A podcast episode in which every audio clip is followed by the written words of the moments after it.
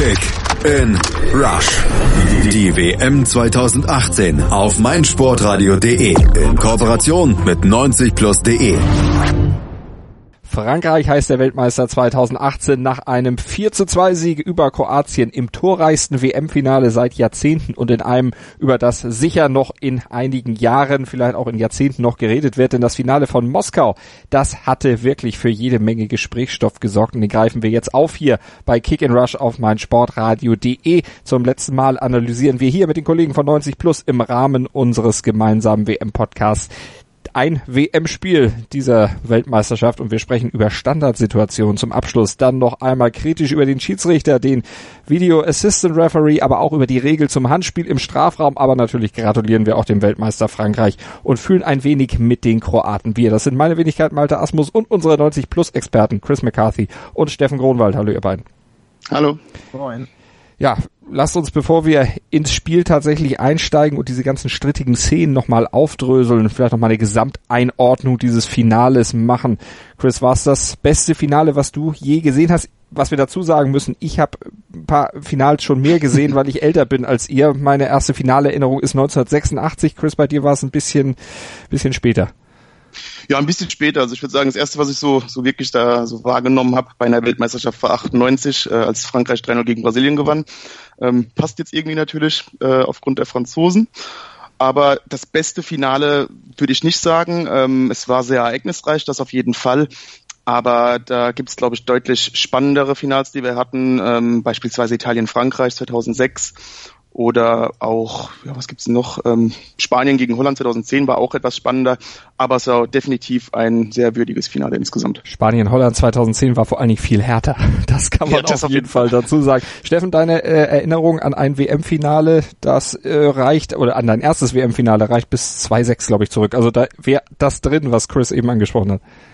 Ja, also ich, ich stimme da Chris schon zu. Ähm, es war von der äh, Ereignisreichkeit auf jeden Fall ähm, sehr schön anzusehen, aber ich würde auch sagen, was die Spannung an sich beträgt, war ja heute relativ früh in der zweiten Halbzeit die Luft raus und da war es von den angesprochenen Final, angesprochenen Finals 2-6 oder auch 2-10 dann doch wesentlich mehr Spannung drin, wo es ja teilweise bis ins Elfmeterschießen ging. Auf jeden Fall war es das torreichste in der regulären Spielzeit seit 1958 und das ist ja dann doch so lange her, da kann selbst ich mich nicht mehr dran erinnern. Die Highlights. Das erste Final-Eigentor der WM-Geschichte, das brachte Frankreich in diesem Spiel, in diesem Finale von Moskau in Führung. Mansukic straf nach einem Freistoß per Kopf ins eigene Tor in der 18. Minute, doch Perisic, der markierte wenig später nach einer Ecke den Ausgleich in der 28. Griezmanns Elfmeter sorgte dann aber wieder für Frankreichs Führung. In der 38 war das und die bauten die Franzosen dann nach dem Seitenwechsel aus. Pogba traf zum 3 zu 1 in der 59.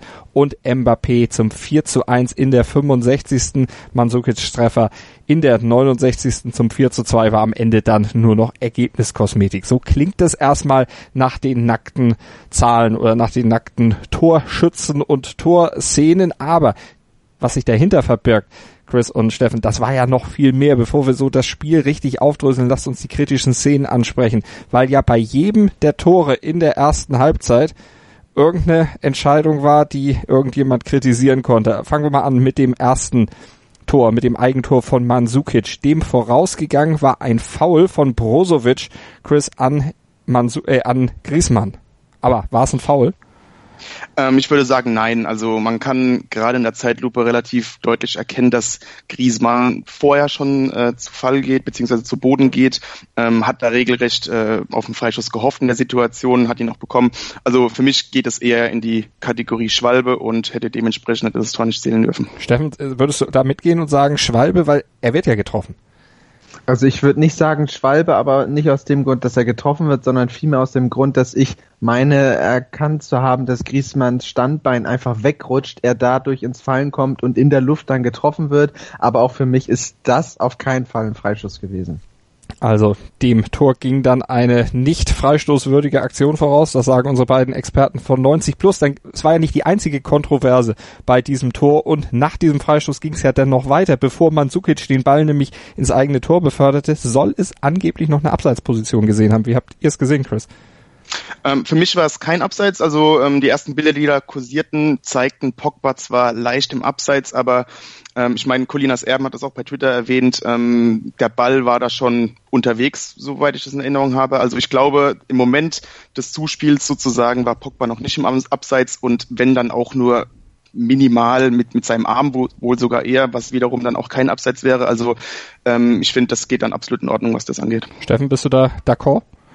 Ja, also ich konnte jetzt tatsächlich auch kein Standbild äh, finden, wo der Ball wirklich so im äh, ja in der Ausführung war, wo Griezmann den Fußspitze gerade erst an Ball genommen hat.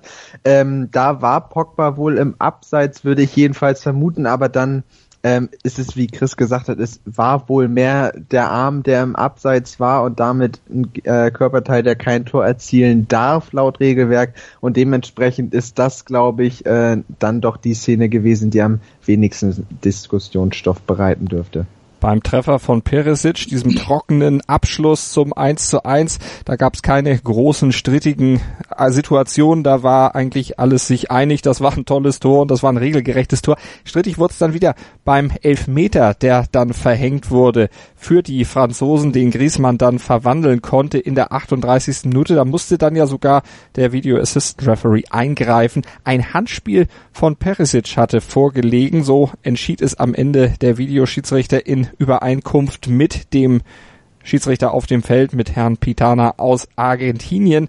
Chris, wie siehst du die Szene? Perisic nach dem Eckball mit der Hand am Ball. Ja, also für mich auf jeden Fall ein Elfmeter. Es ist eine sehr harte Entscheidung. Ähm, allerdings ist das natürlich auch eine, eine relativ unnatürliche äh, Handbewegung. Ähm, es ist zwar unbeabsichtigt meiner Meinung nach und aus einer sehr geringen Distanz, nichtsdestotrotz vergrößert er damit seine Körperfläche und ähm, bringt quasi einen Nachteil für die Franzosen. Also für mich geht das absolut in Ordnung, dass es hier Elfmeter gab. Steffen, wie hast du die Szene gesehen? Es wurde bei Twitter hoch und runter diskutiert. Viele sagten ja, klarer Elfmeter, andere genauso vehement nein, war keiner. Ja, ich weiß jetzt nicht genau, wer das in meiner Timeline geschrieben hat, aber da habe ich gelesen, es war so die Mutter der 50-50-Entscheidung und da würde ich auch voll mit einhergehen, da ich äh, finde, äh, Chris hat das schon genau richtig gesagt, ist, er hat genau die Argumente genannt, die gegen einen Elfmeter sprechen würden, sprich, es war diese kurze Reaktionszeit und es war äh, ja, einfach keine Absicht in der Bewegung zu erkennen, aber auch halt das Argument für einen Elfmeter, da äh, die Ober oder die Körperfläche einfach vergrößert worden ist und den ja die Flugbahn des Balls dann doch oder die wohl aufs Tor gehen würde damit beeinträchtigt hat. Und damit ähm, würde ich sagen hätte Pitana auf keinen Elfmeter entschieden wäre das genauso strittig, aber irgendwo auch vertretbar gewesen. Deswegen, man hat ja auch gesehen, in der Zeit, die er gebraucht hat, als er vor seinem kleinen Bildschirm da stand, das war ja wirklich verhältnismäßig lang, hat er sich auch nicht leicht damit getan und dementsprechend, egal wie er entschieden hätte, es gäbe oder gibt Diskussionen, aber sowohl Ja als auch Nein wäre meiner Meinung nach irgendwo vertretbar gewesen. Deswegen kann ich mit der Entscheidung schon irgendwo leben, ja. Ist denn nicht diese Szene jetzt der ultimative Ruf danach, diese Handspielregel ein für alle Mal wirklich nicht mehr so interpretierbar zu machen, Chris, dass man die jetzt wirklich mal so festzurrt, dass es da auch gar keinen großen Spielraum mehr gibt? Ähm, das wäre natürlich eine Idee. Es ist natürlich sehr schwer, da auf einen gemeinsamen Nenner zu kommen, beziehungsweise auf ein, ein faires Ergebnis zu kommen. Das erinnert mich ein wenig an die Catch-Regel im American Football. Da gibt's ja auch immer wieder ähm, Diskussionen darüber, was ein, was wirklich ein Catch ist und was nicht. Und das erinnert mich auch sehr an diese Handspielsache. Ähm, wenn die FIFA einfach mal versucht, etwas vorzulegen, womit dann einfach jeder klarkommen muss, wäre das vielleicht ein Ansatz, aber ich denke, bis dahin wird es auch ein ziemlich schwerer Weg sein, da ähm, ja mit einem guten Ansatz rauszukommen. Steffen, hast du da Ansätze, wie man sowas vielleicht formulieren könnte oder glaubst du, dass da irgendwas in die Richtung passiert?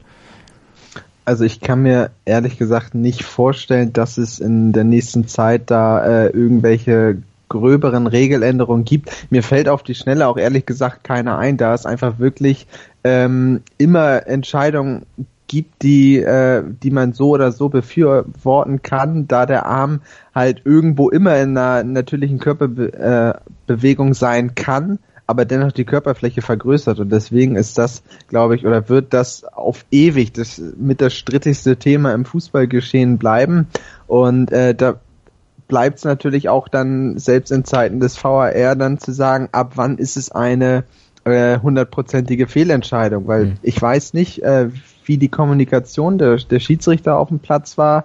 Pitana soll ja, glaube ich, nicht mal wirklich direkt auf Abstoß gezeigt haben, sondern oder auf Eckball, sondern sofort äh, die Raten des VAR zu sich genommen haben.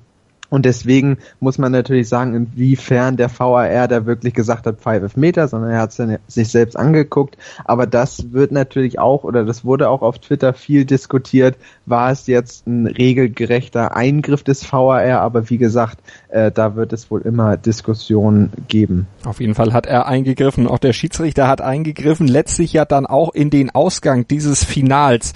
Äh, Chris, wie würdest du die Schiedsrichterleistung in Verbindung mit dem VAR heute bewerten? Ist das etwas, was ein Schatten über dieses doch recht positive Urteil der Schiedsrichter insgesamt bei diesem Turnier aus deiner Sicht liegt? Ähm, ich finde ehrlich gesagt, dass die, die Reaktionen zur Schiedsrichterleistung ein bisschen übertrieben sind. Ähm, wir haben jetzt eben über die Entscheidungen gesprochen und eine ganz klare Fehlentscheidung war dann maximal wirklich der Freistoß vor dem 1 zu 0. Ähm, die anderen Entscheidungen waren alle vertretbar, sogar die Situation mit der Schwalbe, wie, wie Steffen sagt, okay, eher kein Freistoß, aber trotzdem war es nicht ganz klar auf den ersten Blick. Und ähm, deswegen finde ich ehrlich gesagt, die Schiedsrichterleistung war okay.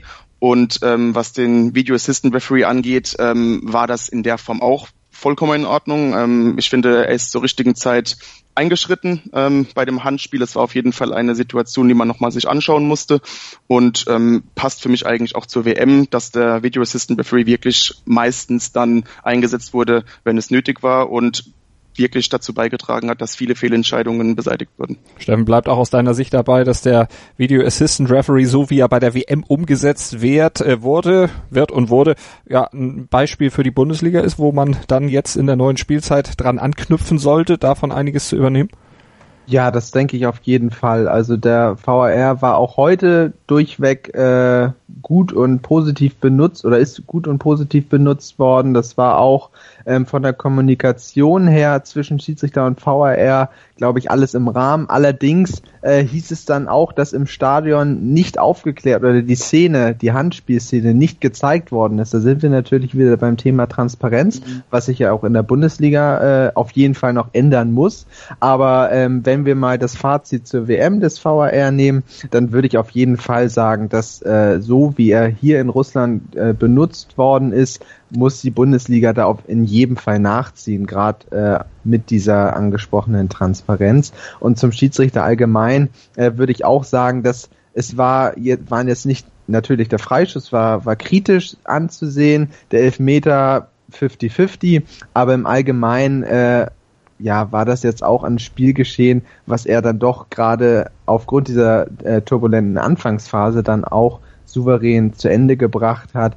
Und ähm, es war dann nicht im Endeffekt, würde ich jetzt auch nicht sagen, dass Herr Pitana da restlos schuld an der kroatischen Niederlage ist. Also Chris, keine Verschwörungstheorien, die da jetzt auch ins Kraut schießen, dass die FIFA von vornherein eigentlich Frankreich als Weltmeister haben wollte. Auch wurde ja noch mal genährt durch diese Szene, die, die Steffen eben angesprochen hat, dass eben diese Transparenz nicht gegeben war bei der zweiten Entscheidung.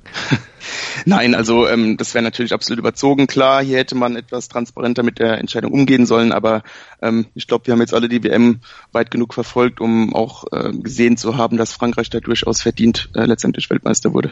So muss man es auf jeden Fall sagen. Und wie sie es im Finale gemacht haben, das besprechen wir jetzt in der ausführlichen Analyse des Spielverlaufs hier noch bei Kick and Rush auf meinsportradio.de, dem gemeinsamen WM-Podcast von meinsportradio.de und 90 Plus. Schatz, ich bin neu verliebt. Was? Drüben. Das ist er. Aber das ist ein Auto. Ja, eben. Mit ihm habe ich alles richtig gemacht. Wunschauto einfach kaufen, verkaufen oder leasen. Bei Autoscout24. Alles richtig gemacht. Hören, was andere denken. meinsportradio.de. Like it auf Facebook slash meinsportradio. Mein Lieblingspodcast auf meinsportradio.de. Hallo. Hier ist Andreas Thies von der Sendung Chip in Charge, dem Tennis Talk auf meinsportradio.de. Jeden Montag versorgen Philipp Joubert und ich dich mit den neuesten News aus der Welt des Tennis. Darüber hinaus bieten wir Dailies zu den Grand Slams oder auch Live-Übertragung von ausgewählten Turnieren. Wenn dir gefällt, was du von uns bekommst, freuen wir uns über eine gute Bewertung für Chip in Charge auf iTunes. Dir gefällt, was du hörst? Dann rezensiere unsere Sendungen jetzt auf iTunes und gib ihnen fünf Sterne. Die Analyse. Chris McCarthy und Steffen Grunwald von 90 Plus sind zu Gast bei der Finalanalyse der WM 2018 in Russland, Frankreich gegen Kroatien. Nehmen wir jetzt nochmal auseinander. Die ganzen strittigen Szenen, die haben wir eben schon ausführlich aufgedröselt. Jetzt geht's ums Taktische, ums Spielerische und um den Spielverlauf. Steffen, die Franzosen letztlich so gestartet, wie du das erwartet hattest, erstmal ein bisschen abwartend und äh, die Kroaten kommen lassend? Ähm, ich hätte eigentlich schon gedacht, dass die Franzosen etwas aktiver in die Partie starten würden. Sie haben sich dann doch sehr zurückgezogen und ja, wirkten zu beiden, äh, zu jeweiligen Start der jeweiligen Halbzeiten sehr nervös und äh, ja undiszipliniert teilweise in der Defensive. Aber dennoch äh, hat sich Frankreich, Frankreichs Leistung durch das äh, komplette Turnier auch heute im Finale wiedergespiegelt. Sie waren nicht die Mannschaft, die das Heft des Handelns in die Hand genommen haben, sondern äh, den Gegner haben kommen lassen und äh, mit gezielten Standards und Kontersituationen dann für Gefahr gesorgt. Die erste Halbzeit war Frankreich erstaunlich schwach, da ging offensiv bis auf die beiden Torerfolge nahezu gar nichts. Aber äh, in der zweiten Halbzeit mit zunehmendem Schwinden Kroatiens Kräfte kamen die Franzosen gerade über Mbappé und Griezmann dann immer mehr ins Spiel und konnten dann die Konter teilweise humorlos abschließen. Ja, und gnadenlos effektiv eben zuschlagen. Chris aus einer Chance zwei Tore gemacht oder aus einem Abschluss zwei Tore gemacht. ja, ähm, quasi wie Frankreich schon das gesamte Turnier über, ähm, einfach nur unglaublich effektiv in sämtlichen Situationen, ähm, sei es bei Torschüssen, sei es im Abschluss und auch was die gesamte Spielweise angeht. Klar, Frankreich war sehr passiv. Ähm, ich habe das in der Form aber auch irgendwie erwartet, gerade weil Kroatien einfach sehr viel über Dynamik macht, über äh, Intensität und ähm, klar, die, die Beine der Kroaten waren nach den drei Verlängerungen sicherlich auch ziemlich müde mittlerweile. Und da hat Frankreich vielleicht gedacht, vielleicht lassen wir die Kroaten sich ein wenig auspowern am Anfang, warten auf unsere Situation. Und das haben sie dann eigentlich auch ziemlich gut gemacht. Frankreich hat sehr kompakt gestanden, gut verteidigt. Am Anfang war man da ein bisschen nervös, aber insgesamt war das ähm, eigentlich schon geplant, dass man sich da ein bisschen raushält. Und äh, die schnellen Gegenangriffe wurden dann auch quasi, äh, ja, hat man sich so erhofft, diese Gelegenheiten. Und das hat dann insbesondere Paul Pogba auch äh, sehr gut umgesetzt, dass er in den richtigen Momenten dann das Spiel auch schnell machen konnte. Aber was auch wieder auffiel, dass die Kroaten sich, wie schon in den Spielen zuvor, einfach nicht unterkriegen lassen. Auch so ein Rückstand, auch wenn er nicht ganz richtig zustande gekommen war, wie wir es ja eben in der Analyse Analyse der Schiedsrichterentscheidung dann vor diesem Freistoß auch schon besprochen haben. Steffen, das juckt die nicht, die schlagen zurück, die kommen wieder, egal wie kaputt sie eigentlich sind. Also es war absolut bemerkenswert, dass sie erneut jetzt äh, in der K.O.-Phase hinten lagen und dann trotzdem irgendwie äh, zurückgekommen sind und das in einer Art und Weise, der wirklich äh, beeindruckend ist, dass sie äh, diese Willensleistung dann äh, ja immer wieder finden und äh, ihre ihre Möglichkeiten bekommen. Das dürfen sich äh, einige Mannschaften sowohl national als auch international äh, eine Menge von abschneiden und ja diese diese dieser Willen den, das Tor zu erzielen das ist bemerkenswert und das hat sich auch komplett durch diese KO Phase hindurchgezogen Sie haben ja selbst nach dem 1 zu 4 dann nochmal drauf gelauert, dass es eine Möglichkeit gab, um eben nochmal wieder ranzukommen. Das 2 zu 4 erzielt, ähm, als Chris äh, Loris Hugo Loris einen Komplettaussetzer hatte, oder? Der kriegt einen Rückpass von Umtiti und versucht dann, vielleicht auch in der Euphorie des fast sicheren Sieges, dann plötzlich Mansukic auszuspielen? Oder wie hast du die Szene gesehen? Genau das wird sein. Ähm, ich denke mir, das war so ein Tick äh, Überheblichkeit. Man, man führt jetzt hier eins im Finale, denkt, da passiert nichts mehr und kann dann noch mal ein bisschen ein kleines Kabinettstückchen rausholen. Ähm, ging natürlich komplett nach hinten los und man muss dazu sagen, ähm, Frankreich beziehungsweise Loris können von Glück reden, dass Kroatien dann einfach auch äh, da, da war die Luft weg. Da, die, die waren sowohl körperlich als auch mental, denke ich, am Ende, gerade nach diesen kraftintensiven Spielen der letzten, letzten Wochen. Und äh, ja, wenn das jetzt ein bisschen früher passiert wäre, wer weiß, ob äh, Kroatien dann noch vielleicht ein paar Kräfte hätte bündeln können. Aber ich glaube, die waren dann einfach am Ende, denn an einem anderen Spiel, ich sage jetzt mal im Viertelfinale, Halbfinale, wäre vielleicht sogar noch die Energie da gewesen, noch eins draufzusetzen und dann hätte Frankreich wirklich Probleme gehabt und wäre wahrscheinlich ziemlich nervös äh, durch die Schlussphase äh, ja, gerutscht. Aber Steffen, Sie haben eben nach der Pause diesen Doppelschlag hingelegt, diese zwei Tore gemacht, Pogba 59. Mbappé 65. und damit war das Ding gegessen. Wo hast du ja, den Unterschied zur zweiten, äh, zur ersten Hälfte gesehen. Was lief bei Frankreich dann besser? Warum haben sie dann plötzlich Szenen gehabt vorne vor dem Tor? Haben die Kroaten da schon äh, ein bisschen Ermüdungserscheinungen gezeigt? Ja, das würde ich schon sagen. Also man hat zunehmend gemerkt, dass der Tank einfach leer war bei den Kroaten. Das war das Umschaltspiel gerade in der Defensive funktionierte dann nicht mehr so gut, wie es noch in der ersten Halbzeit der Fall war. Und so kam es dann eben, dass Pogba Mbappé schicken konnte. Der hatte dann Platz, äh, konnte sich durchsetzen. Griezmann äh, wusste den Ball zu Pogba zu legen und der konnte dann im zweiten Anlauf das zwischenzeitliche 3 zu 1 machen und das 4 zu 1 war dann auch aus dem Spiel heraus, wo Hernandez auf äh, den Ball auf Mbappé spielte und dieser dann auch aus der Distanz abzog. Muss man auch sagen, äh, bei den Treffern äh, war jetzt zu Basic jetzt nicht zwingend der Schuldige, aber dennoch nicht ganz unschuldig, da ich vermuten würde, dass ein Torhüter eines Weltklasse-Format, wie man ihn eigentlich in einer Weltmeisterschaft erwarten würde, vielleicht zumindest ein der beiden Tore verhindern hätte können. Aber letztendlich würde ich das äh, die Tore schon äh, ja darauf zurückführen, dass die Kroaten einfach mit der Kraft zunehmend am Ende waren und den Franzosen nicht mehr oder nur noch hinterherlaufen konnten. Also Frankreich dann am Ende mit 4 zu 2 erfolgreich. Wenn wir hier unsere Analyse vornehmen, regnet es in Moskau aus Kübeln während der Siegerehrung. Also alle ziemlich begossen da. Den Franzosen wird es herzlich egal sein. Aber denn, Chris, wir haben es vorhin schon gesagt im ersten Teil unserer Analyse, sie sind am Ende der verdiente Sieger. Ja, absolut. Ähm, ich finde, man hat auch in diesem Spiel gesehen, klar, Kroatien war müde, aber insgesamt hat Frankreich auch einfach die, äh, die beste individuelle Qualität des gesamten Turniers. Das war auch heute ausschlaggebend. Ähm, es ist zwar etwas schade, dass Didier Deschamps das ist natürlich jetzt Meckern auf hohem Niveau, aber es ist ein bisschen schade, dass er ähm, nicht das Maximum aus dieser Mannschaft rausholen konnte, was jetzt den, den, den Fußball angeht, spielerisch angeht. Das, ich denke, da sind die Spieler zu deutlich mehr in der Lage. Ähm, aber auf der anderen Seite muss man es ihm sehr hoch anrechnen, dass er einen Weg gefunden hat, pragmatisch und effektiv zum Erfolg zu kommen. Das ist ausschlaggebend. Das, ähm, darum geht es am Ende, dass man irgendwie einen Weg findet zu gewinnen. Und daran ist auch seine Ein äh, Ausrichtung natürlich ähm, beteiligt und vor allem auch, wie gesagt, diese individuelle Qualität, sei es in der Verteidigung, wo man mit Varan und Umtiti wohl das beste Innenverteidiger-Duo der WM hatte, sei es im Mittelfeld, wo du äh, mit Pogba und Conte ein wirklich sehr schwer zu überwindendes Mittelfeld hast, ähm, das sehr viele Zweikämpfe gewinnt und auch sehr gut ähm, im Umschaltspiel ist. Und dann natürlich vorne diese diese äh, herausragenden Akteure wie Griezmann und ähm, und natürlich Kylian Mbappé, das sind alles Spieler, die kannst du einfach nicht ein ganzes Spiel ausschalten und überwinden. Und das waren dann wahrscheinlich diese, diese letzten paar Prozent Qualität, die in sehr vielen Zweikämpfen und Situationen den Unterschied machten über das gesamte Turnier hinweg. Also korrigiert mich, wenn ihr es anders seht, aber ich würde sogar sagen, dass Frankreich so als kleiner Schlüsselmoment die Finalniederlage vor zwei Jahren gegen Portugal war, da Portugal ja auch als Mannschaft Europameister geworden ist, die eher äh, durch Effektivität erfolgreich war und nicht ja. durch ein fulminantes Offensivspiel. Und ich könnte mir vorstellen, dass die Franzosen jetzt gerade im Hinblick auf dieses Turnier sich wirklich an diese Finalniederlage erinnert haben und gesagt haben, hey, lass uns unser Konzept ein bisschen umstellen, lass uns defensiv kompakter stehen und es so machen, wie wir damals besiegt worden sind. Und im Endeffekt war das ja auch irgendwo ein Mittel zum Erfolg ich wollte gerade sagen, es erinnert mich sehr stark ähm, an das Interview von Per Mertesacker nach dem Algerien-Spiel, ähm, als Deutschland dafür kritisiert wurde, dass man jetzt nicht gerade schön gespielt hat mhm. gegen Algerien und irgendwie noch gewonnen hat.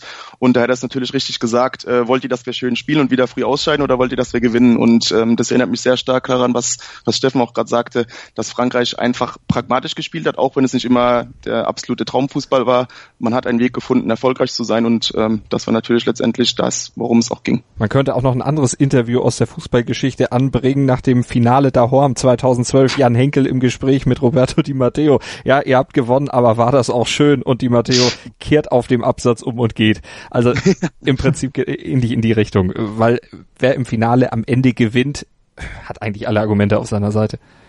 Absolut.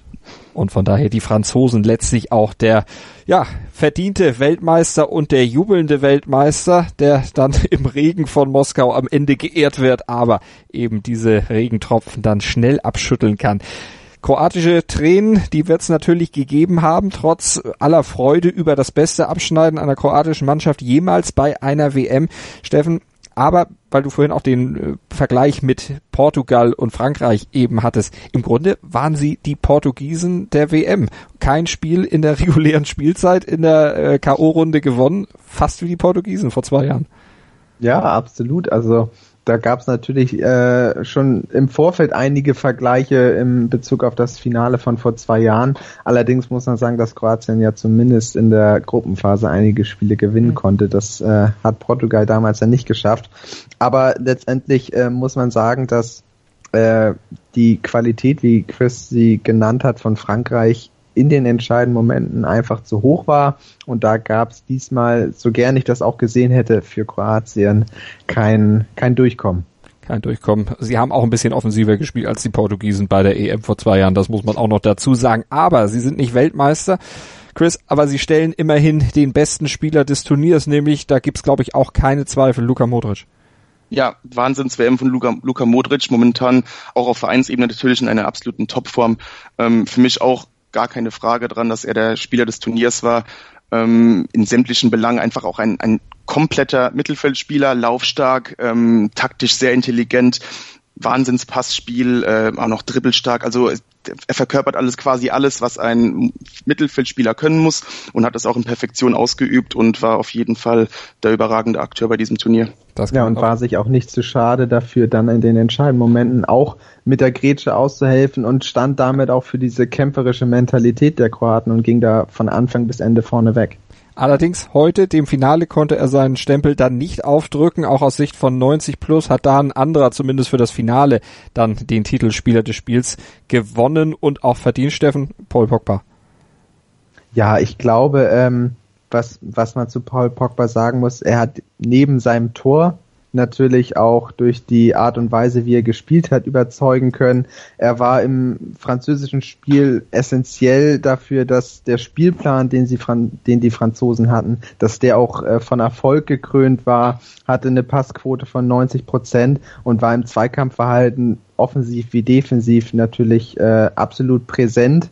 Und das Umschaltspiel äh, war von ihm dann auch vorne weggelebt, er war vorne zu finden, er war hinten zu finden und dementsprechend äh, haben wir uns bei 90 Plus dafür entschieden, dass wir ihn zum unserem Spieler des Spiels küren. 90% Passquote muss man auch erstmal dann spielen in so einem WM-Finale ja, was machen wir mit beiden Mannschaften jetzt mit Blick auf das nächste Turnier? Jetzt wird erstmal gefeiert bzw. getrauert, aber es geht ja dann im Grunde auch schon schnell wieder weiter. Nations League steht an, aber noch wichtiger natürlich die EM 2020, Chris. Die Franzosen was wird aus der Mannschaft? Sind ja ein paar ganz junge Jungs dabei, Mbappé zum Beispiel, die werden uns sicher in den nächsten Jahren noch viel Freude machen. Auf jeden Fall. Und es ist ehrlich gesagt auch ziemlich beängstigend, was Frankreich auch alles daheim gelassen hat.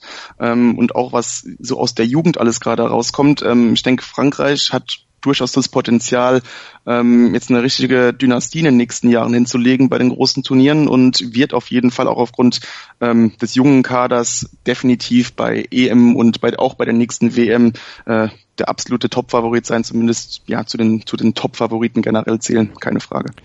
Und Steffen, was machen wir mit den Kroaten? Jetzt sind sie traurig, aber in zwei Jahren äh, für dich ein Kandidat auf den EM-Titel?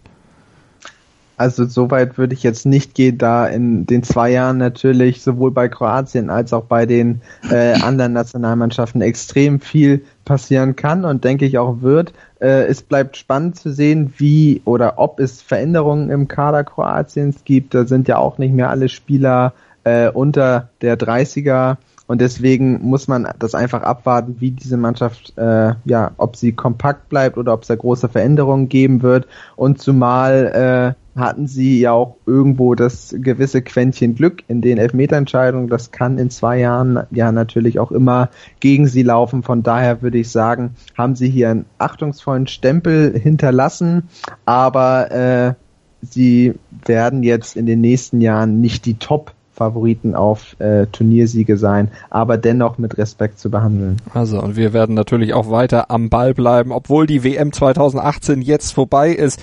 Der Fußball wird weiterhin großes Thema sein bei uns auf meinsportradio.de, aber natürlich noch viel größeres Thema bei den Kollegen von 90 plus. Chris, äh, bricht bei dir jetzt so ja die Lehre nach der WM an oder wie würdest du sagen? Äh, oder sagst du vielleicht auch endlich mal jetzt ein bisschen ohne diesen ganz, ganz großen Fußball, bis es dann mit den Ligen wieder losgeht. Du, da ich jetzt schon seit ein paar Tagen an der Premier League Vorschau sitze, glaube ich, dass da jetzt von, von Lehre gar keine Spur ist. Ähm, wir, wir, gehen jetzt ja natürlich auch auf die, auf die ganz heiße Phase im, ähm, im Transfergeschäft zu und da wird man sich sicherlich noch, noch die einen oder anderen Testspiele anschauen, um das alles auch dementsprechend bewerten zu können. Also die fußballfreie Zeit ist, glaube ich, in diesem Jahr gestrichen. Steffen, bei dir auch nach dem Spiel ist vor dem Spiel? Ja, also die zweite Bundesliga ist ja jetzt auch nicht mehr ganz so lang hin und von daher bin ich jetzt auch schon, also während der WM immer mal wieder so im äh, Vereinsfußballgeschäft äh, doch aktiv gewesen und ich freue mich jetzt schon eigentlich mehr darauf, dass der Vereinsfußball bald wieder richtig losgeht, anstatt dass ich äh, dem großen Turnier hinterher traue. Also nach dem Spiel ist tatsächlich vor dem Spiel nach der WM, de, vor dem Ligastart. Wir freuen uns auf weiteren Fußball. Da gibt's gar kein Vertun. Durchatmen ist nicht, ein bisschen vielleicht, aber nicht sonderlich viel, denn auch die Ligen, die internationalen Ligen werden wir natürlich wieder hier bei meinsportradio.de dann begleiten. Das war's für, von uns bei Kick and Rush hier auf meinsportradio.de. Das war die letzte Analyse. Wir kommen natürlich nochmal wieder für euch mit einer Gesamtwürdigung der WM 2018 in Russland, aber das war die letzte so rein sportliche Analyse direkt auf das Spielgeschehen bezogen. Hier zusammen mit den Kollegen von 90 Plus danke jetzt schon mal allen für diese vier Wochen Fußball in Russland, die wir zusammen schauen durften, analysieren, analysieren durften, ganz langsam. Und das war's dann erstmal für Kick and Rush. Ich drücke euch natürlich noch die Daumen, dass ihr mit dem Ergebnis des Finals vielleicht noch eine Chance gekriegt habt, um bei unserem Kicktipp-Gewinnspiel mit Mobilcom Debitel ein Handy abzugreifen. Schaut einfach mal vorbei bei uns auf der Webseite und guckt nach, wie viel ihr denn geworden seid beim Kicktipp-Gewinnspiel und vielleicht habt ihr ja den Spieltag gewonnen oder vielleicht auch den Weltmeister, den Kicktipp-Weltmeistertitel und das Handy von Sony am Ende dann gewonnen. Schaut mal vorbei auf meinsportradio.de. Vielen Dank auf jeden Fall für euer Interesse in den letzten vier Wochen hier bei Kick and Rush auf meinsportradio.de. Sei dein eigener Programmchef. Mit unserer neuen meinsportradio.de App wählst du jetzt zwischen allen Livestreams und Podcasts. Einfach, immer, überall. Hol dir unsere neue App für iOS und Android und bewerte sie jetzt bei Google Play und im App Store von iTunes. Schatz, ich bin neu verliebt. Was? Da drüben. Das ist er. Aber das ist ein Auto. Ja, eben. Mit ihm habe ich alles richtig gemacht. Wunschauto einfach kaufen, verkaufen oder leasen. Bei Autoscout24. Alles richtig gemacht.